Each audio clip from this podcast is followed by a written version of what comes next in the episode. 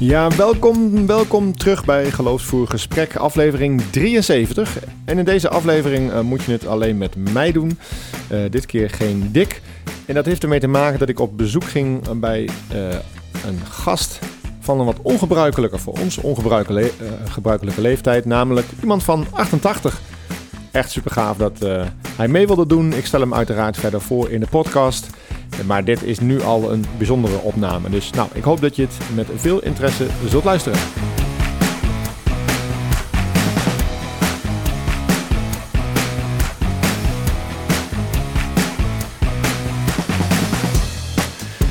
Ja, goedemorgen. Ik zit hier aan wat ik eerder noemde een keukentafel. Maar daar heb ik al over van langs gekregen. Maar tegenover mij zit uh, een uh, hele leuke, bijzondere gast.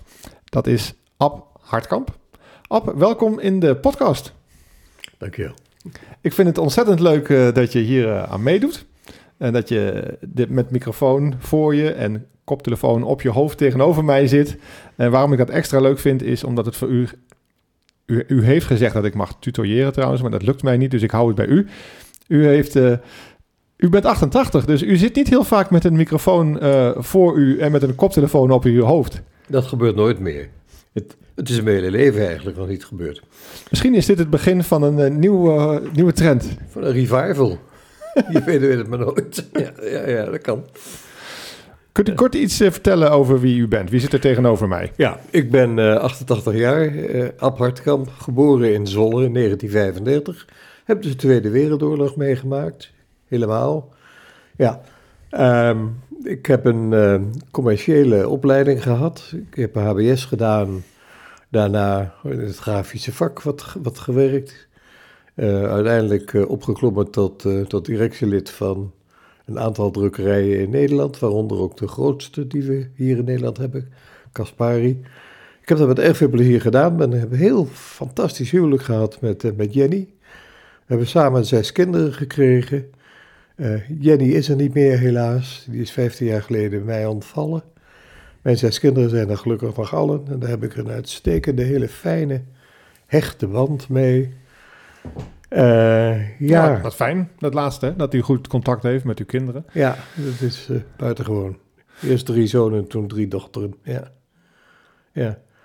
Misschien maken we nu wel een heel, heel slim overstapje naar, naar het onderwerp waarvoor we zitten te praten. Maar het doet me wel verdriet dat, uh, dat toch een aantal van mijn kinderen niet meer actief bezig zijn. Niet meer gelovig zijn, maar ik ga het wel zeggen. Ja, oké. Okay. Ja, dat, dat, uh, ja, daar praat ik niet graag over. Nee, nee, ik kan me voorstellen dat de andere ouders dat uh, wel herkennen. Dat dat een, een, moeilijk iets is. Ik heb zelf ja. ook kinderen, maar die zijn natuurlijk van een heel andere leeftijd. Die, ja. zitten, die, zitten, mijn oudste is 11. Dat is natuurlijk Kijk. niet te vergelijken. Want net in het uh, gesprek hiervoor uh, vroeg ik u ook naar de leeftijd van uw kinderen. En uw oudste uh, zoon, moet ja. ik goed zeggen? Ja, die is gepensioneerd.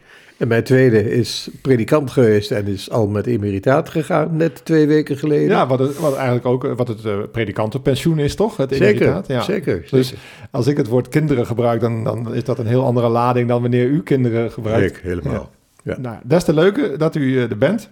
uh, we hebben ook een, uh, nagedacht van tevoren over, hey, waar zullen we het nou, we kunnen het natuurlijk over alles en nog wat hebben, maar waar zullen we het nou eens gericht over hebben? En toen hebt u daar zelf een suggestie voor gedaan. En dat gaat erover, ja, u kijkt me heel vragend aan, maar dat is toch echt waar. Ja. dat gaat erover hoe je lid bent van een kerkgemeente. U bent in uw leven nog een aantal keren verhuisd. U, hebt, u bent lid geweest van andere kerken dan de kerk in Zwolle. De kerk waar wij overigens allebei lid van zijn. Hè. Zo, zo uh, komen we eigenlijk ook bij elkaar. Klopt. Mede dankzij Marjan. Dat moeten we wel even zeggen natuurlijk. Dat, dat mogen we niet uh, onvermeld laten. Nee, de eer gaat uh, naar Marjan, die ook al eens te, te, gast was in de podcast. Marjan heeft ons aan elkaar gekoppeld en die zei, volgens mij moeten jullie dat ook een keer samen doen. Dus daar is het dan toch van gekomen. Hmm.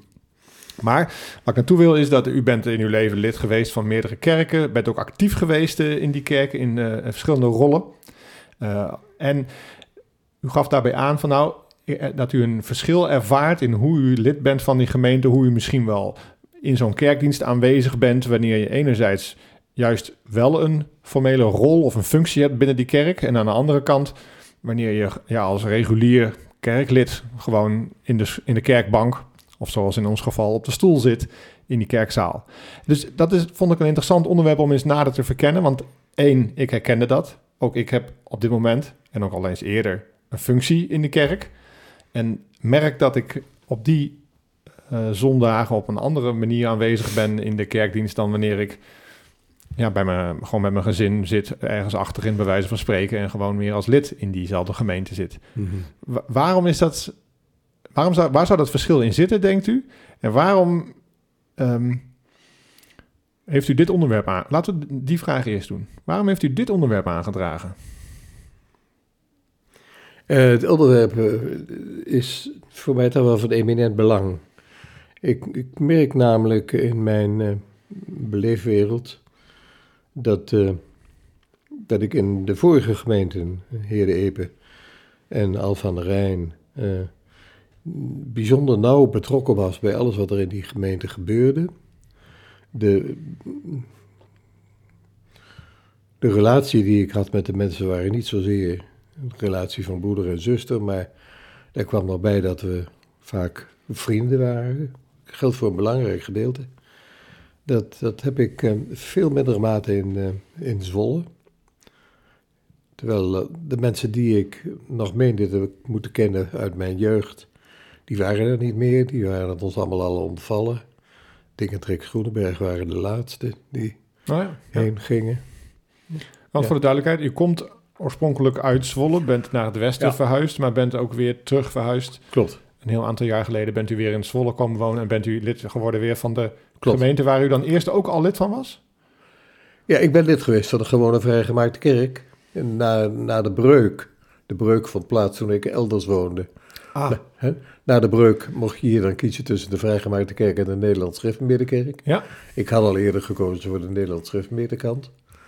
En dus de, dat werd ik hier ook. ja, dus toen u terugkwam was het vanzelfsprekend dat u dan lid zou worden van de Nederlandse gereformeerde kerk hier in Zwolle. Ja, en ik kon toen kiezen tussen, tot mijn grote verdriet moet ik zeggen, nog steeds tussen Zwolle 1 en Zwolle 2. Ja, we hebben dan nog de discutabele luxe dat je in Zwolle eh, nog weer twee smaken Nederlandse gereformeerde kerk hebt. Ja, Nu, vind- nu inmiddels niet meer trouwens, hè? Maar Nee, maar ik vind het woord luxe wat niet helemaal op zijn plaats. Ik vind het, eh, ik vind het vreselijk. nou, daarom ook het eh, woord Ja. discutabel ervoor, hoor. Nee, nee, nee, ja, ja, ja. Nee, dat is goed. Ja, dus ik ben teruggekomen in Zwolle. Toen stond eh dominee Piet Bustra hier nog. Daar was ik heftig van onder de indruk. En dat heeft ertoe ook wel mede toe geleid dat het eh, vrij gemakkelijk was om de keus eh, te maken voor, eh, voor Zwolle 2. En daar zit ik nu Dat nog. was ook dus de aantrekkingskracht van de voorganger op dat moment. Zeker. Ja. Ja, zeker. Ja. En als u het hebt over kerkelijk betrokken zijn, hè, dat we eens teruggaan naar die tijd bijvoorbeeld in Alphen aan de Rijn. Ja. U, u gebruikt het woord vrienden, vriendschappen. Hè? Dus u, hè, in de kerken noemen we elkaar, dat is misschien goed om even te verduidelijken, noemen we elkaar ook wel broeders en zusters. Zeker. Ja, dus we zijn natuurlijk niet bloedbroers en zussen van elkaar in de zin dat we dezelfde vader en moeder hebben, maar we, we zeggen dat omdat we geloven dat we wel dezelfde vader hebben, namelijk God. Klopt. En, Ja, klopt. en daarom noemen we elkaar broeders en zusters. Maar u Ik- gebruikt net het woord eh, vriendschappen. Dat gaat toch echt nog wel een stap verder. Dat is ook zo. En dat, dat heb ik bewust gekozen, dat woord. Dat zijn ook mensen die nu nog tot mijn vrienden behoren. Die nog één keer of twee keer per jaar vanuit Alphen aan de Rijn en ook vanuit de EPH trouwens, hier naartoe komen, met mij de maaltijd genieten, al dan niet buiten de deur. En daar heb ik hele fijne gesprekken mee. Ja. Halen we hele goede herinneringen op. Maar in welke volgorde zou dat dan zijn gegaan? Eh, is het zo dat u eigenlijk eerst bevriend bent geraakt en toevallig elkaar daarna tegenkwam in rollen, taken en functies in de kerk? Of is het andersom gegaan? Of hoe werkt zoiets? Ja, lastig om dat te, definiëren. Dat, dat, dat kan natuurlijk heel verschillend zijn. Hè? Dat, dat, dat, kan op de ene, ene kan het via route A en de andere via route B zijn. Eh, ik denk dat dat komt omdat we in zowel in Epeheerde als in Alphen aan de Rijn binnen die gemeente meer naar elkaar zijn toegedrongen. Het waren hele kleine gemeentes en de meeste mensen kwamen uit andere delen van het land. En eh, zochten daar dus eh, contacten met andere mensen. De, de een kiest de buren, de ander kiest de voetbalclub. En een derde kiest de kerk. En die komt in de kerk en die voelt je dan aangetrokken, want je diende hetzelfde, hetzelfde doel. Je, komt, je leeft in dezelfde geesteswereld eigenlijk, ja. En, en dat zijn mensen waar je je toe voelt aangetrokken. En, en dat worden dan je vrienden. Als dat een overtreffende trap is, dan, dan Ja. is dat, dan bedoel ik dat ook zo. Ja, maar, eh, maar de kerk waar wij lid van zijn is ook betrekkelijk klein, zou Ja. ik zeggen. Ja. Dus, dus wat u net beschrijft, dat had ook kunnen gebeuren hier. Het gaat er overigens mij niet om om nou eens helemaal te ontleden waarom dat hier niet gelukt is Nee. hoor. Maar Doe maar niet. nee. nee, dat is misschien ook wat te persoonlijk van aard om, om zo in een eh, publieke opname eh, online eh, te zetten. Misschien, ja. Ehm, maar het gaat, ik vind het wel interessant dat, ik proef wel bij u heel duidelijk dat ehm, het, het je inzetten voor die kerk Ja. eh, zoveel ehm, ehm, makkelijker gaat, enthousiaster gaat, omdat dat verwikkeld, omdat dat, eh, verwikkeld raakt met vriendschappen, mensen die je graag ziet. Klopt. En dan is dat.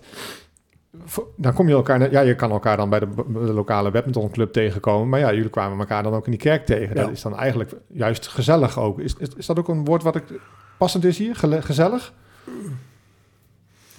Ik zoek naar een ander woord, maar dat weet ik niet. Ja, nou, noem het maar gezellig. Het is wel waar. Je voelt je betrokken op elkaar. Mhm. Dat ben je als broeders en zusters, natuurlijk ook. Maar op vrienden nog weer op iets intiemere relatie, laat ik het maar zo zeggen. Ja. Op intiemere basis, moet ik zeggen. Ja. Ja. Ik ben even de vraag kwijt. Ik heb er eentje voor u. Wat, hebt u, wat, wat is een ouderling? Wat hebt u gedaan als ouderling? In, want u, verklapte mij net dat u Ouderling. 27, Ja. 27 jaar ouderling bent geweest Als in ik, uw leven. als ik goed geteld heb. Ik ben eh, ouderling geworden na de breuk in de vrijgemaakte kerken. Toen eh, was ik een van de initiatiefnemers in Epe-Heerde om... eh, nou, nou ga ik het heel populair zeggen, en, maar goed, ik weet zo gauw geen andere omschrijving. Eh, heb ik bij de initiatiefnemers gehoord om een nieuwe gemeente te stichten. Oké. Eh, en werd toen ook al als ouderling gekozen. Dat was in eh 69, denk ik. Of, ja, mijn, ja, mijn jongste dochter was de eerste dopelingetje. En die is geboren in 70. Hm. Ja.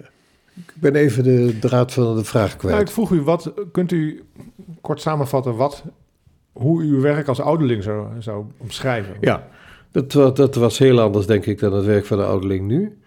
Eh, ons werk als ouderling eh, bestond voor een heel belangrijk deel eh, toch wel uit het brengen van huisbezoeken. Mhm. We deden er per gezin toch ah, wel, wel drie per jaar, denk ik. Ja, Per gezin, Ja. één gezin kreeg drie keer per jaar een bezoek ja van de maar ouderling. niet zo, niet zo formeel van eh, ik kom even mijn bezoek aankondigen.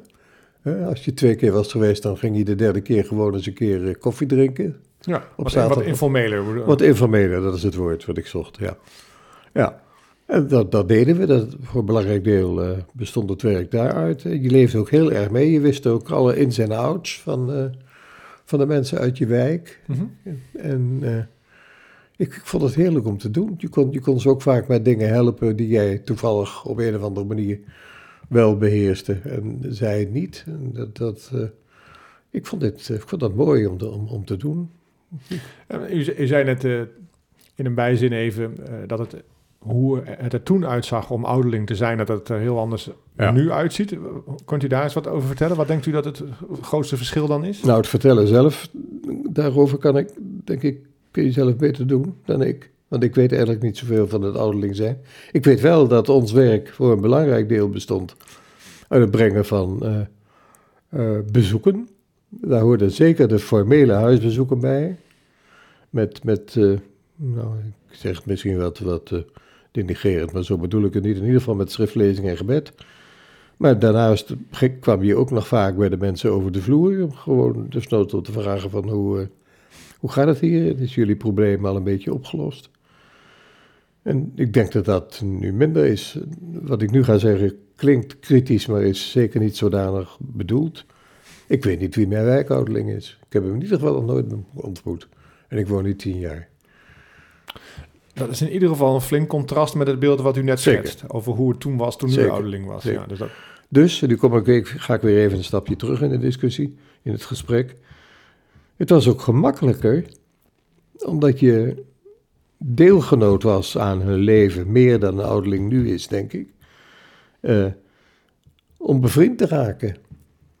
Omdat je veel meer meekreeg van het wel en wee in een gezin. That's it, Of-. En ik proef daar ook wel in dat u het een achteruitgang vindt, hoe het nu is. Ten opzichte, dat proef ik vanuit u persoonlijk, hè, Ik heb heimwee. ja, naar hoe het eerder was. U zou eigenlijk wel ehm, aan de andere kant willen zitten van hoe toen uh, uh, ouderlingschap werd ingevuld. Dus Ja. eigenlijk die betrokkenheid ervaren, maar dan als lid en dan Ja, eigenlijk ontvangen wat u destijds maar heeft, heeft uitgedeeld, als ik het zo mag zeggen. bijvoorbeeld. Ja, Ja. dat is waar. En denkt u dat dat ehm, tijdsgeest is? Dat, is, dat, is, dat, is dat een nieuwe, nieuwe tijd? Waarom lukt dat niet meer? Is, is- maken we daar geen tijd meer voor? Zitten we er niet meer op te wachten? Eh, eh, klein, klein uitstapje even. Ehm, de, er zijn natuurlijk best wel wat grappen over dat die ouderling van de kerk, ja, die zorgde ook voor stress in, in gezinnen. Ik, heb, ik kan me dat zelfs, ik ben wat jonger dan u bent, maar ik kan me dat nog herinneren dat Ja, we dan de ouderling kwam en ik vond dat een, een hoogst ongemakkelijke avond. Als, als, als nou, jonge tiener zat ik daarbij en ik, ja, ik had toch het, zonder dat dat hardop gezegd werd, had ik toch het gevoel dat we onze beste versie van onszelf moesten zijn. Mag ik, mag ik twee, twee dingen mag ik naar voren brengen? Ik herinner me nog uit mijn jeugdjaren eh, twee, eh, twee zaken. Eh, mijn vader rookte geen sigaren, maar als de ouderlingen kwamen stond er een glazen kommetje op tafel. Kommetje is niet het goede woord, maar ik kan het goede niet zo gauw vinden. Waarin daar stonden sigaren voor de ouderlingen. Ja, dat wel. En ieder ouderlingengesprek gesprek eindigde met het feit dat ik een beetje voetbalverslaafd was. Niet op zondag uiteraard, want daar was geen sprake van. Maar wel op zaterdag. En eh, ik zat meer in over de uitslag van de komende wedstrijd tegen de Zwolse Boys... dan over de preek eh, van, van, van over zondag 3, ja. Ja, en daar kreeg ik dan eh reprimande, vast pandoeren, of reprimande voor Van de ouderling. vader of, of echt rechtstreeks van die ouderling. Ja, zeker, ja, ja, ja, ja. ja.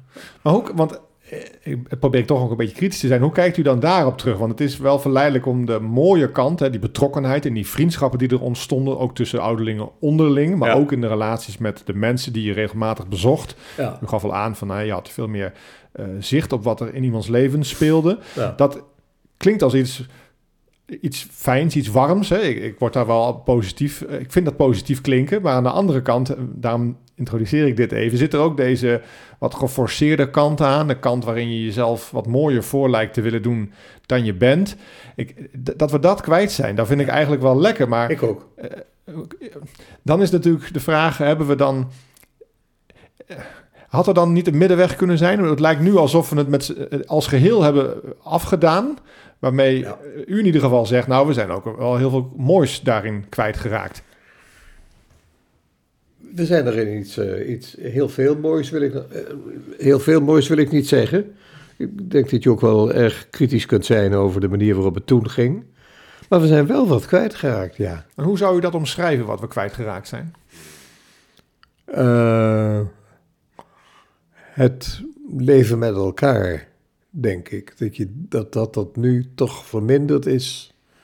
Ook omdat je minder van elkaar weet, denk ik. Ja, als ik kijk naar mijn eigen vriendschappen, dan zijn er natuurlijk vrienden en vriendinnen die ik eh, vaak zie en die ik minder vaak zie. En Ja. de vrienden en vriendinnen die ik minder vaak zie, dan als je elkaar weer ziet, dan is het leuk om elkaar weer te zien. Maar dan heb je eigenlijk eerst een soort Hernieuwde kennis. gespreksfase van, eh, ja, Ja. hernieuwde, dat is wel een mooie term, hernieuwde kennismaking. Mm. Dat je, en eigenlijk als je dan genoeg tijd met elkaar doorbrengt, dan kom je eigenlijk ook wel naar het station daarna.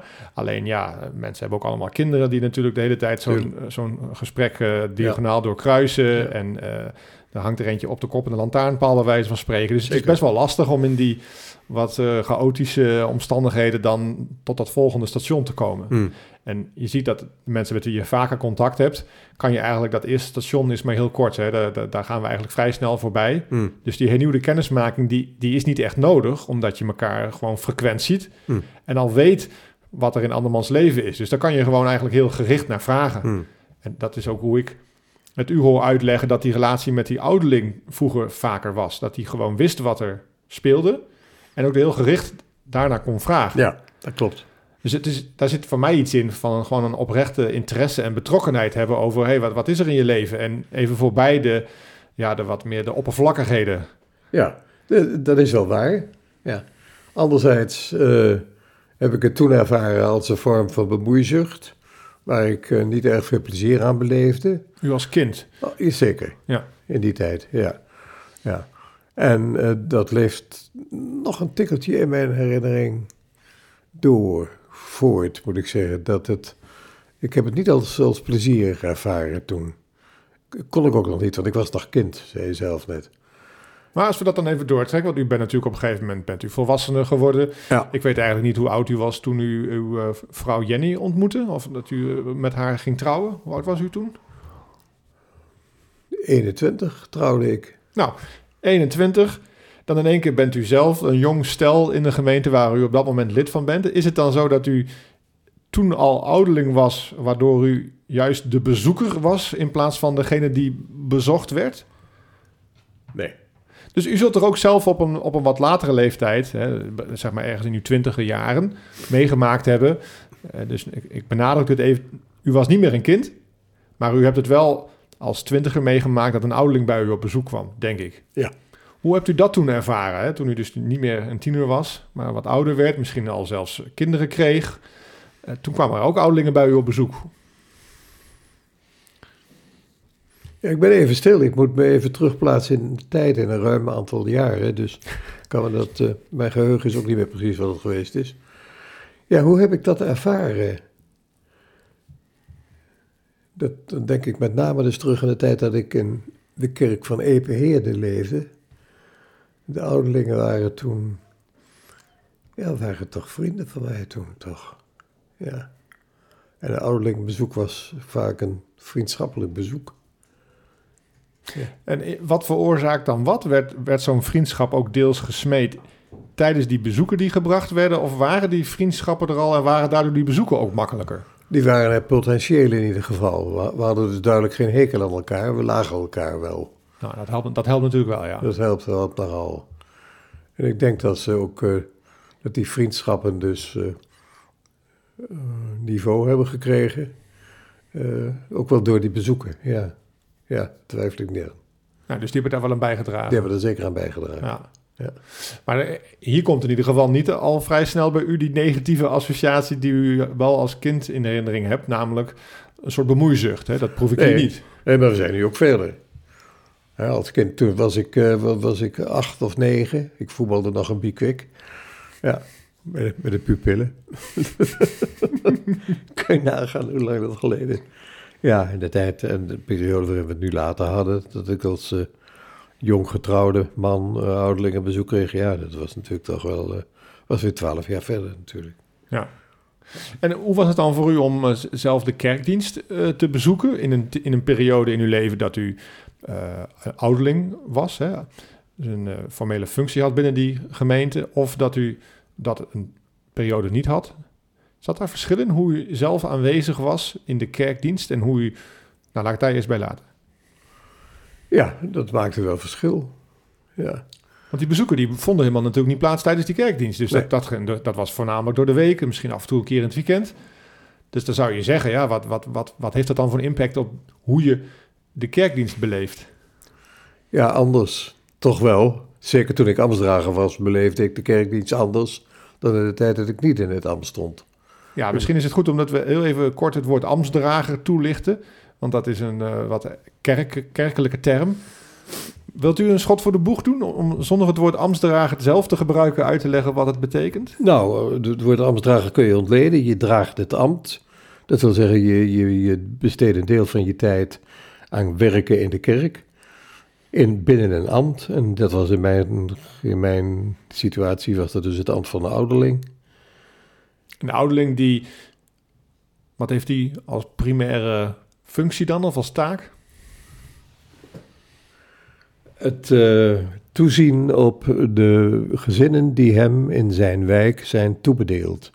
En dat toezien, dat betekent niet dat je je overal mee bemoeit, bemoeit maar wel dat je je op de hoogte stelt van hun, hun wel en wee. En als het maar even kan, eh, je op de hoogte stelt ook hoe ze denken over, eh, problemen in je geloofsleven. Ik denk dat dat de primaire taak was. Ik, het woord herder wil ik niet gebruiken, want dat, dat, slaat ook niet helemaal op het ouderlingenschap, denk ik. Maar, het heeft wel een soort te maken met een, ik proef daarin betrokkenheid, maar ook een zeker. soort geestelijke, geestelijke welzijn, geloofsdimensie. Die speelt zich niet alleen maar af natuurlijk in de, de keuzes die je in het dagelijks leven maakt, maar ook gewoon hoe je over dingen denkt, waar je mee worstelt. Mhm. Eh, Dat zijn onderwerpen waar een ouderling gesprekken over voert. Bijvoorbeeld, Ja. inderdaad. Ja. En daar ging het ook over, voor een belangrijk deel. Ja. En op een andere manier dan toen ik jong was. Dus ik, Oké, ja, er was al een verandering gaande dan. ja, ik haal het niet in mijn hersens om eh, eh, met de kinderen, als die bij een huisbezoek aanwezig zouden zijn, eh, te, ver- te vertellen wat ze wel en wat ze niet zouden mogen doen. Ja, over die voetbal. van- Bijvoorbeeld. bijvoorbeeld. Trouwens, ik zou heel erg snel door de mand vallen, denk ik. Omdat het heel erg gauw zou blijken dat ik zelf ook voetbalfanaat ben. Was, was, was. Ja, kan wel weer eh, basis zijn voor een nieuwe vriendschap. ja natuurlijk. Ja. Voetbal, ik ben geen voetballiefhebber, maar ik zie wel dat voetbal enorm verbindend eh, werkt. Hè? Dus eh, dat Kan. Ja, kan. ja, ik heb en enige littekens die erop wijzen dat er ook andere vormen van verbinding zijn. Maar ja, goed. Oké, nou nu hebben we even helder gemaakt, eh, want dat was even het uitstapje van eh, wat, wat een ouderling dan is en wat een ambtsdrager is. Hè. Even Ja. terug, terug naar de vraag van waarom het dan in- zo is dat je, wanneer je wel eh ambtsdrager bent, dus een formele taakfunctie hebt binnen de kerk, waarom dan die beleving van die kerkdienst op zondagochtend toch anders is dan in een periode waarin je die taak niet hebt. Waar, zou dat, waar, waar ligt dat? Waar zit hem dat in? Ik weet het niet. Ik vind dat de taak van de ouderling ook helemaal veranderd is. Als ik, kijk, wat ik, wat, ik, eh, wat ik dus gedaan heb destijds als ouderling, dat is niet toonaangevend. En dat is zeker niet, heeft, ik had geen voorbeeldfunctie. Maar het is nu toch heel anders.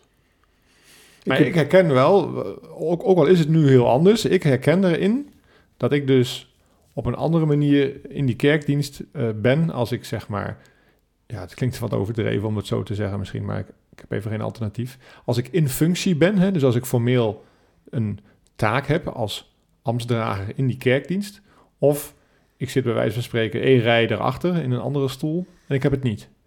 Dus ondanks dat het ouderlingschap nu eh, heel anders is ten opzichte van vroeger, eh, herkennen we allebei, denk ik, het verschil in beleving van zo'n kerkdienst. Tussen de situatie, ik heb wel die, dat, eh, die functie en ik heb die niet. Waarom zouden we op een andere manier in die kerkdienst aanwezig zijn, gevoelsmatig anders aanwezig zijn in die verschillende situaties? Waar, ik, dat, Nou, misschien dat dat het verantwoordelijkheidsgevoel eh, meespeelt. Stel je voor dat je een dominee op de kansel hebt staan waarop je zegt van nou, daar ben ik het toch helemaal niet mee eens. Zoals, niet, niet, niet op het theologisch oogpunt, maar ook uit de manier waarop je zich gedraagt. Dan, dan voel je je als je ouderling bent mede verantwoordelijk voor. ja, oké. Dus meer een soort bestuurlijke verantwoordelijkheid ook. Zeker, die, die heb je. Ja, als kerkenraad is ook wel het bestuur van de kerk. Zeker. Dat, dat is wat zakelijke, wat zakelijke termen zijn dat dan natuurlijk Ja. geestelijke verzorgers of herders, of hoe je het wil noemen. Pastorale zorgers wordt het ook wel genoemd. Hm. En hoe, hoe ervaart u dat dan, ehm, eh, die, dat verschil, hè, nogmaals, tussen wanneer u wel een ambt heeft in de gemeente en wanneer u dat niet had in uw leven? Hoe eh, voeren u ook verschillen in hoe u zich lid voelde van een gemeente of hoe u zich verbonden voelde in die gemeente? Ja. Zat daar ook verschil tussen? Dat kan niet anders. Ja. Je, gaat je, je, je, gaat, je voelt je verantwoordelijk voor dingen die gebeuren in de kerk. Stel je nou toch voor dat dat er een, een, een. Ik noem er een heel dwaas voorbeeld. Als ik nu in de kerk zit in Zwolle. en ik heb daar geen, geen ambtelijke verantwoordelijkheid. en daar komt een eh dominee de kansel op in een korte broek. dan denk ik van nou wat raar.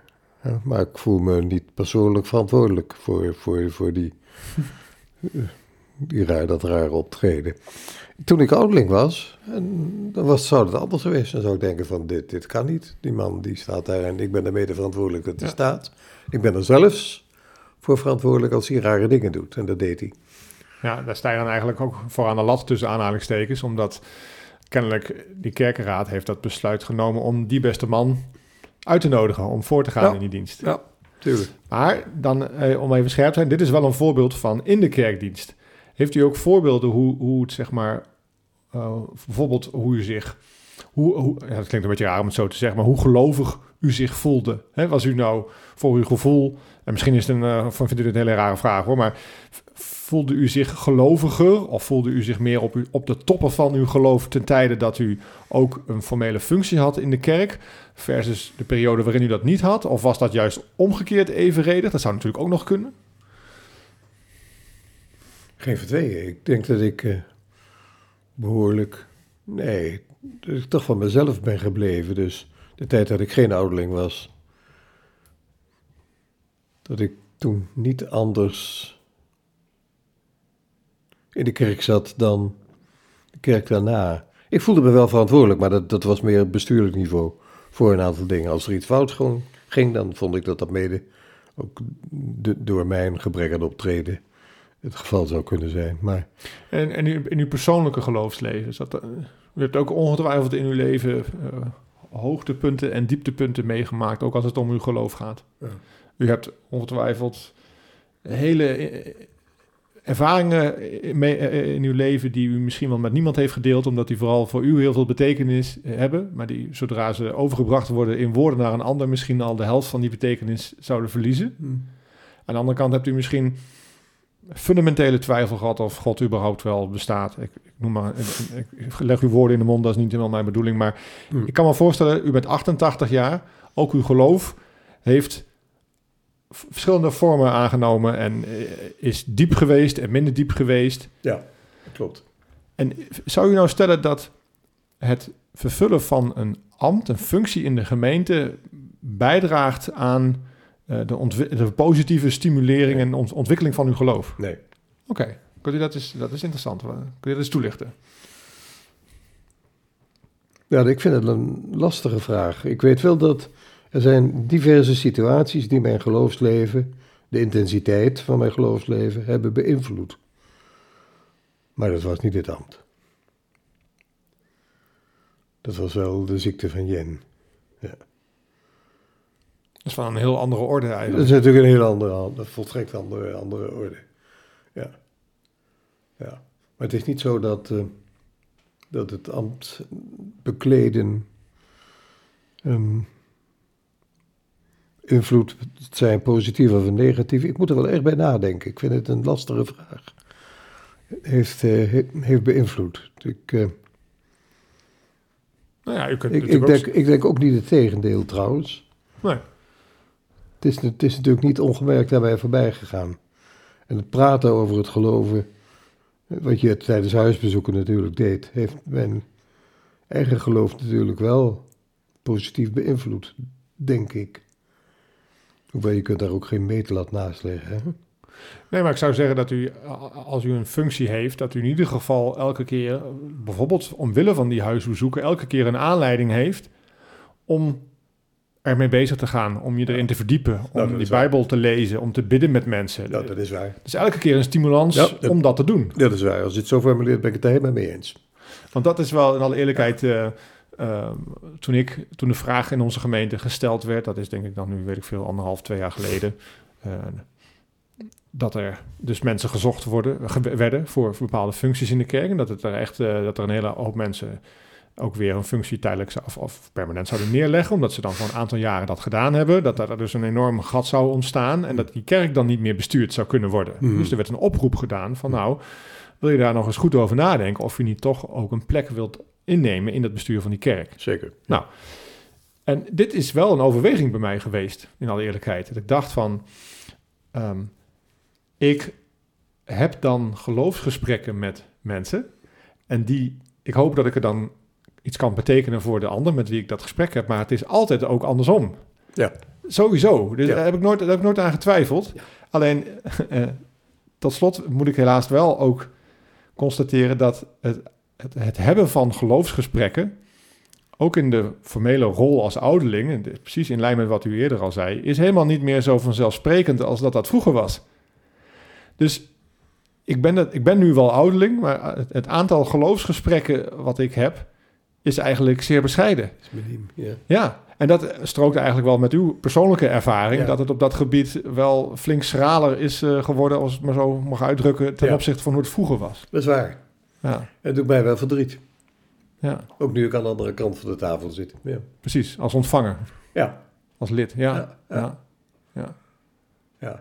Nou ja, voor mij zeggen we allebei wel van... eh, vroeger was er meer ehm, betrokkenheid op elkaar. Die had ook wel een negatieve kant. Het was niet echt al- niet, niet alleen maar positief. Er zat ook een bemoeierige kant aan... en ook Zeker. wel een belerende kant. Of, nou, ik vind dat verhaal dat u te veel bezig was met die voetbaluitslag... vind ik wel een mooi eh, sprekend voorbeeld eh, daarbij. Hm. Daarvan zou ik nu zeggen, joh, wa- wa- wa- ja, wat bemoei je je mee? Ja. Sorry, hè? Ja. waar bemoei je je mee? Ja. Moet, het- moet het dan hierover gaan? En het feit dat u nu 88 bent en dat voorbeeld nog eh, op tafel legt, dat zegt natuurlijk ook iets. Ik ken de namen van de mensen nog die me daarmee a- attaqueerden. Ja. Dus wat dat betreft eh, zijn we ook iets kwijtgeraakt wat, waar, waar we misschien niet weemoedig op terug hoeven te Klopt. kijken. Ja, klopt. Ehm, maar ja, ik worstel wel met die zelf, omdat ik zelf nu die ouderling ben, van hoe, hoe moet je je nou opstellen? En ik proef dat ook wel bij een aantal leeftijdsgenoten die nu ook ouderling zijn, dat we allemaal wel zoekende zijn van, ja, wat, wat, hoe ziet dat er eigenlijk uit? Kan ik dan, ga ik dan zo naar iemand toe? Is dat niet raar? In een andere context doe ik dat helemaal niet.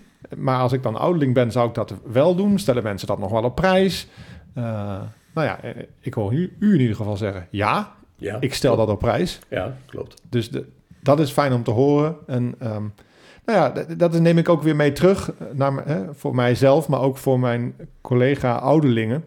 Eh, dat we misschien wat, ehm, wat meer lef of zo moeten hebben. Hè, maar gewoon Mm. op de mensen af moeten stappen, ook al voelt dat. Eh, dat is dat, in het begin onwennig. Hè, dat is net als eh, dat u waarschijnlijk vroeger huisbezoeken heeft afgelegd, waar u misschien ook vandaag, nou, eh, ja, lastig of zo. Of, eh, kijk, u, hebt, u bent vrij positief. Hè? U zegt van, nou, er zijn vriendschappen ontstaan, maar ik, ik, ik neem ook aan dat u dat niet met iedereen had. Dus er Klopt. ongetwijfeld ook mensen waar u minder een klik mee Zeker. had. Kan niet anders. Dat kan niet anders. Dus, dus u zult ook ah, eh, bezoeken gebracht hebben die misschien eh, waar u tegen opzag of die eigenlijk niet zo eh, prettig verliepen. Ja. Nou, en de, de, de- het risico is dat wij dat te veel, en wij bedoel ik dan even de ouderlingen anno nu mee, Mm. dat wij die dat te veel maatgevend maken. Dat we bang zijn dat het dus niet lukt of zo, of dat het ongemakkelijk wordt, of dat mensen ons niet op prijs stellen. Ja, dat kan. Dat dat, ik- dat, dat ons remt. Dat had ik vroeger ook, ja. Kan ik me ook voorstellen. Terwijl u eigenlijk daar een, eh, een verhaal tegenover zet en juist eh, zegt, ja, als je daar eigenlijk voorbij komt, dan kan je heel veel betekenen en dan kan, er- kunnen daar Ja. vriendschap, er kan heel veel ontstaan. Dat is waar. Ja, het heeft twee kanten. Ja. Ja. ja. Ik eh, ga met u afronden. Ik vond het ontzettend leuk om met u een podcast op te nemen. Vo- hoe vond u het?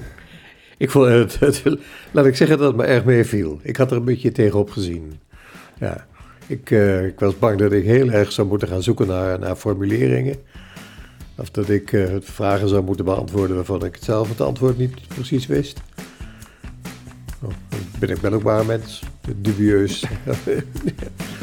ja, en, eh, maar dat viel me. Ik vond het, ik vond het echt plezierig. Nou, ik- En, en niet het minst wil ik het er even aan toevoegen aan de manier waarop u het doet. Oké. Ik begin nu ook bij dit soort plechtigheden u en...